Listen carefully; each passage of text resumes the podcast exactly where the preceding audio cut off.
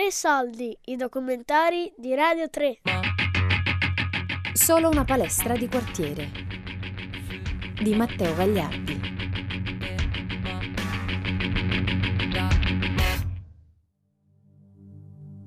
Carlo Maggi, un ex pugile di quartiere, fonda la box Roma San Basilio negli scantinati di un lotto di Via Recanati. Daniele Petrucci ricorda il suo maestro e gli allenamenti durissimi. Negli anni 90 il pugilato a San Basilio aveva un grande seguito. Le prime riunioni, organizzate da Maggi, potevano essere al campetto della Lodigiani, la squadra di calcio del quartiere, o al Bar Gioiello, dove per l'occasione montavano un ring. Dovunque c'era il pienone. Ascolta, abbiamo fatto i ring qui davanti, proprio al centro, qui al cancello.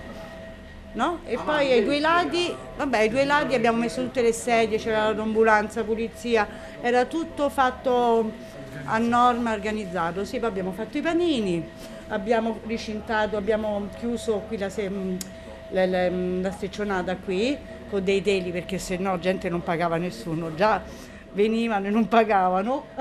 Loro si erano sistemati qui, questo prima era tipo una sala, io era, era tanti anni fa, c'era una pizzeria nel 60 poi vabbè sarà chiusa questa pizzeria e qui io facevo le feste per i bambini e, e loro avevano i spogliatoi qua dentro, questa la seranda erano chiuse, una era a metà aperta e loro uscivano da qua, si spogliavano, sì, sì, sì, sì. E poi alla fine abbiamo fatto la cena. Ma che fosse il ring del gioiello o quello di un palazzetto dello sport di Casal Bruciato, gli allenamenti di Maggi erano sempre gli stessi. Prima degli incontri si portava i suoi pugili a Farfa un piccolo borgo vicino a Farasabina, nel Reatino. I monaci benedettini dell'abbazia di Farfa, il fine settimana, vedevano decine di ragazzi arrivare, appendere sacchi di sabbia agli ulivi e prenderli a cazzotti.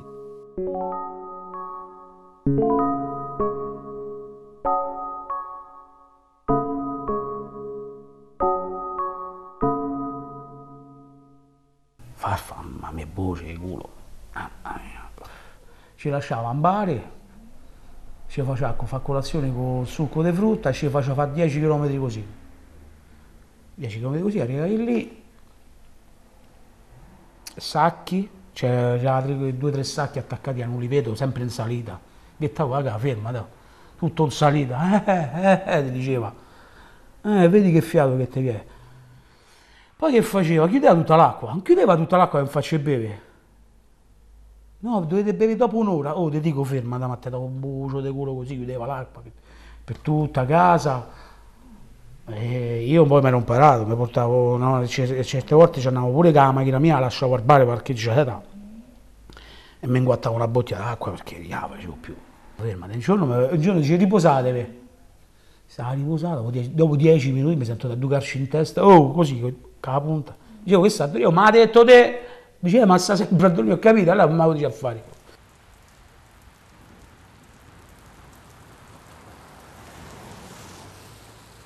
In un campo nel quartiere di Talenti, tra via della Bufalotta e la Nomentana, incontro Alessandro, anche lui è stato un pugile allenato da Carlo Maggi.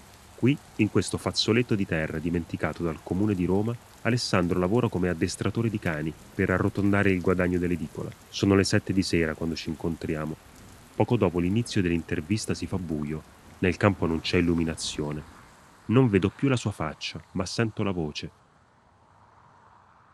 Gli chiedo come si fa a tirare su un pugile dopo una sconfitta.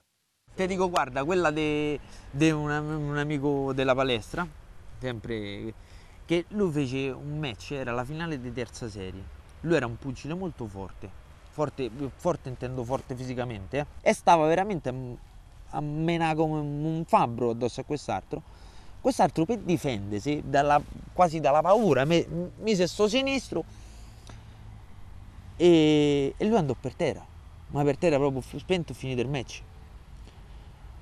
L'accusata malissimo ovviamente, ha spento i cellulari e tutto, e Carlo gli lasciò un, messaggio in segreteria e gli disse, eh, lo so, tutti i più grossi sono nati per terra. e, tu, tutti, cioè, e se te te guardi, eh, tutti i più grossi sono nati tutti, c'è nata lì, ci sono nati tutti. E quindi, cioè, tranquillo e bien palestra. C'aveva la cosa, Era mitico, a me mi disse una volta e mi fece trasformare la paura. Da là la paura è stata la più grossa amica mia. E io stavo tipo il secondo, terzo match, stavo proprio all'inizio, mi guarda a Carlo e gli dico, dai, c'ho, c'ho paura. Mi ha guardato e mi disse, e tu dici, solo i coglioni ci hanno paura e da là è sano averci paura, ok? È giusto? Cioè, portatela appresso su ring, portatela paura, che ti aiuta, stai coperto. Eh, Se vai senza paura vai per terra. ok, vai con la paura. Ascolto l'ennesimo aneddoto su Carlo e senza avere più riferimenti visivi capisco che anche quel ricordo di Maggi non appartiene esclusivamente a Alessandro. Come gli altri che ho sentito da Daniele, non erano soltanto suoi, provengono tutti dallo stesso posto, dalla San Basilio. Per questi pugili ricordare Maggi è importantissimo e lo fanno costantemente. Sembra essere il lascito del loro maestro, per tenerli ancora tutti uniti dopo la morte, al di là del naturale corso della vita di ognuno di loro anche se per pochi secondi, quando parlano di lui, risalgono le scalette di quel ring blu.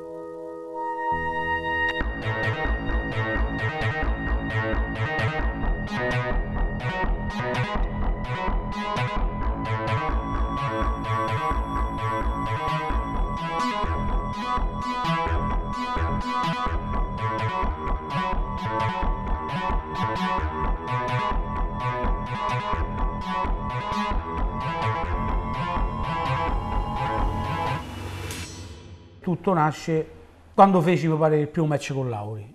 Andava tipo, ecco, andava a un'ora di certa in secondaria serata su eh, verso 11, così su Rai 2. Te parlo proprio espluo a mio, eh. Perché pure pu- quando ero professionista già mi conosceva, gente già mi venivano a vedere eh, mille, duemila persone, ma un testo di filo di bugia. Che succede? Lauri si infortuna e due settimane prima mi cambia un avversario, un guardia destra in inglese. Io mi avevo preparato tutto un altro match. Carlo vedevo che era nervoso. Si è capito che sta guardia destra. Guardia destra è inglese, inglese sono toccate, sono so pugili veri e vengono sempre dentro. Non ti preoccupare, state calma, oh mamma mia. Veniamo a fare sta cosa. Il peso, le cose, questo rideva, questo rideva, Carlo, tu guarda, ci ridi, ridi, mo domani so cazzi tu. e ogni tanto dicevo capiva, vabbè. Famo, lui tutti insulti diceva, no? Perché ha incontrato sempre pieni di di barili di birra qua, giravano queste voci. Io sono salito in match, Matteo sono salito su quel ring no carico, del più. Ma veramente, io vedevo, io vedevo lui però qualcosa che non andava, tipo tante morite, ma l'ha visto tanta guardia. Ma stavamo qua, a, a tenda strisce. Che poi lì sta al centro, capito? A tenda strisce sta a, che è, Parmino Togliatti. E nel soccolo là?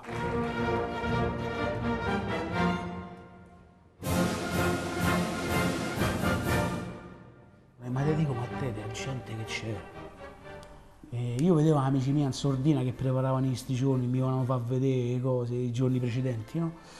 Salimo su sto ring, mentre c'era l'inno d'Italia, io prima c'avevo un pitbull. Hanno, hanno tirato fuori uno striscione, ma sarà stato, ma non lo so quanto sarà stato grossissimo, ma super grosso, con la faccia del pitbull mia. E beh, inizia sto match, sempre su Rai 2, eh? Rai 2 in seconda serata alle 10, 11 e mezza, un milione di spettatori ho fatto. La seconda ripresa lo metto per terra, gancio sinistro. Lui era in guardia destra, io metto un gancio sinistro ma proprio spento, spento, ma lo sai vuol dire spento? E tutti si credevano che, erano, che era finito questo match, invece io avevo sentito che la campanella, perché mancavano 10 secondi, la campanella ha salvato. Oh,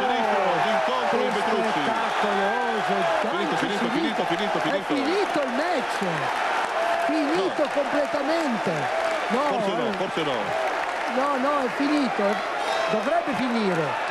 Sì, no, non hai capito, è È finito. finito, è finito, è finito, è finito. Ha Ah no, è suonato. il gong, è il gong, Ah, ha è suonato il gong. il Uh, Uh là là là.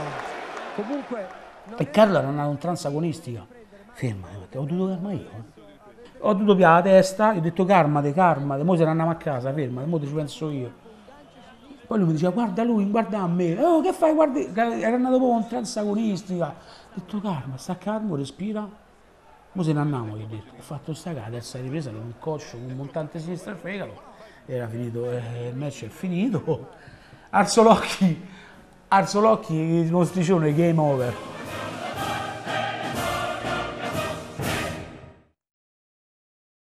Fin da quando era ragazzino, Daniele Petrucci si porta appresso il soprannome di Bucetto. Glielo aveva dato un amico perché pare che fosse un bambino fortunato. A Roma la fortuna è detta Bucio. Quel soprannome è poi diventato il suo nome di battaglia sul ring. Entrato a dieci anni nella palestra di Carlo Maggi in via Recanati a San Basilio, Bucetto non sapeva nulla del pugilato. I primi incontri li vinceva e li perdeva. Di allenarsi non aveva molta voglia, ma sul ring dava sempre il massimo. Con quelli scarsi, con quelli forti, era sempre uno spettacolo. Il pubblico di San Basilio gradiva e ci aveva messo poco a innamorarsi di lui. San Basilio, il quartiere che Daniele Petrucci porta allacciato alla vita come la cintura di un titolo mondiale. Lì è nato, ha incontrato il maestro Maggi, si è formato come pugile, ha lavorato per pagarsi la carriera sul ring e lì sta scontando i problemi con la giustizia. Quando saliva sul quadrato c'era sempre tutta San Basilio a tifare per lui. La scuola di Daniele sta qui dietro, come la mia, le elementari abbiamo fatto qui l'asilo. Si Eccola là. Si, si chiamava scuola Gandhi, adesso non so come si chiama, comunque prima era la scuola Gandhi, dove la maggior parte delle volte non andavi a scuola perché ci pioveva dentro, la palestra era inagibile, a volte non c'era la mensa perché era piena di topi.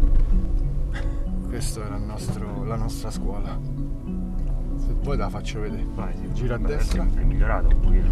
Adesso è migliorata, sì. Prima, anni, anni 70-80, era veramente una scuola che cascava a pezzi. Era, fa- era fatta di tipo di, di- di pannelli di, come si dice, di, di lamiera con eh, dentro la lana di vetro. Eccola qua. In questo giardino noi qua che vedi giocavamo a pallone da bambini a scuola. Era fatta, sì, che crollava, crollava a pezzi da un momento all'altro. Questi sono lotti. Tutti lotti. Tutti lotti. Queste sono le prime, queste sono chiamate le case basse, sono le prime che, che hanno costruito, hanno iniziato a costruire da qui, dalla casale, eh, entrando dentro. Questi sono i primi lotti. costruiti. Capite com'è che il numero del lotto. Guarda, ti devo dire la verità, eh, io sfido chiunque di San Basilio che c'è nato come me a dirti tutti i nomi dei lotti. Io non li so tutti. Posso conoscere quelli che si nominano di più. Ecco, vabbè, dove sono nato, quello di fronte, quello di lato, quello un po' più... Ecco, questi eh, non lo so. E il lotto tuo di Daniele dove sta? Mo' ci andiamo. Dove vado? Dritto? Gira qua. Allora, questo è il lotto di Daniele e questo è il palazzo dove abita ancora madre e padre. Ti puoi parcheggiare qua. Ti faccio vedere Daniele è l'ultimo piano. L'ultimo piano. Non mi ricordo precisamente qual è perché. Forse dove sta la luce accesa. un- O quello o quello a fianco. Comunque lui è nato qua. Noi facciamo tutto qui, non usciamo mai. Mai. Io, so- io quando avevo 18 anni credo che esisteva solo San Basilio. Forse Daniele con la cosa del pugilato usciva un po' più di noi. Andava magari a fare qualche riunione con Carlo, qualche incontro, qualche esibizione. Noi, per noi San Basilio era qua, San Basilio, noi stiamo sempre qua, tutti, tutti i giorni. C'era il fratello di un amico nostro che abita sempre qua, che era un po' più grande di noi, ci diceva sempre dovete andare via da qua, dovete uscire, perché state trapiantati qui? E noi ci piaceva stare qui senza fare niente al muretto, o a giocare a pallone. o- Poi io sono uscito, sì. Poi sono uscito, io ho abitato anche tre anni a Carzoli, eh, però poi ci sono ritornato perché comunque secondo me il posto dove sei nato può essere brutto bello come vuoi, ci sei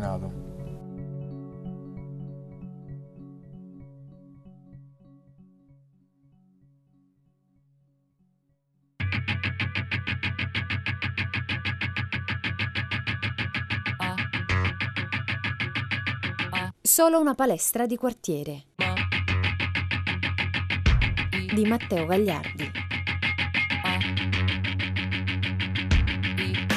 Tre soldi è un programma a cura di Fabiana Carobolante, Daria Corrias. Giulia Nuzzi.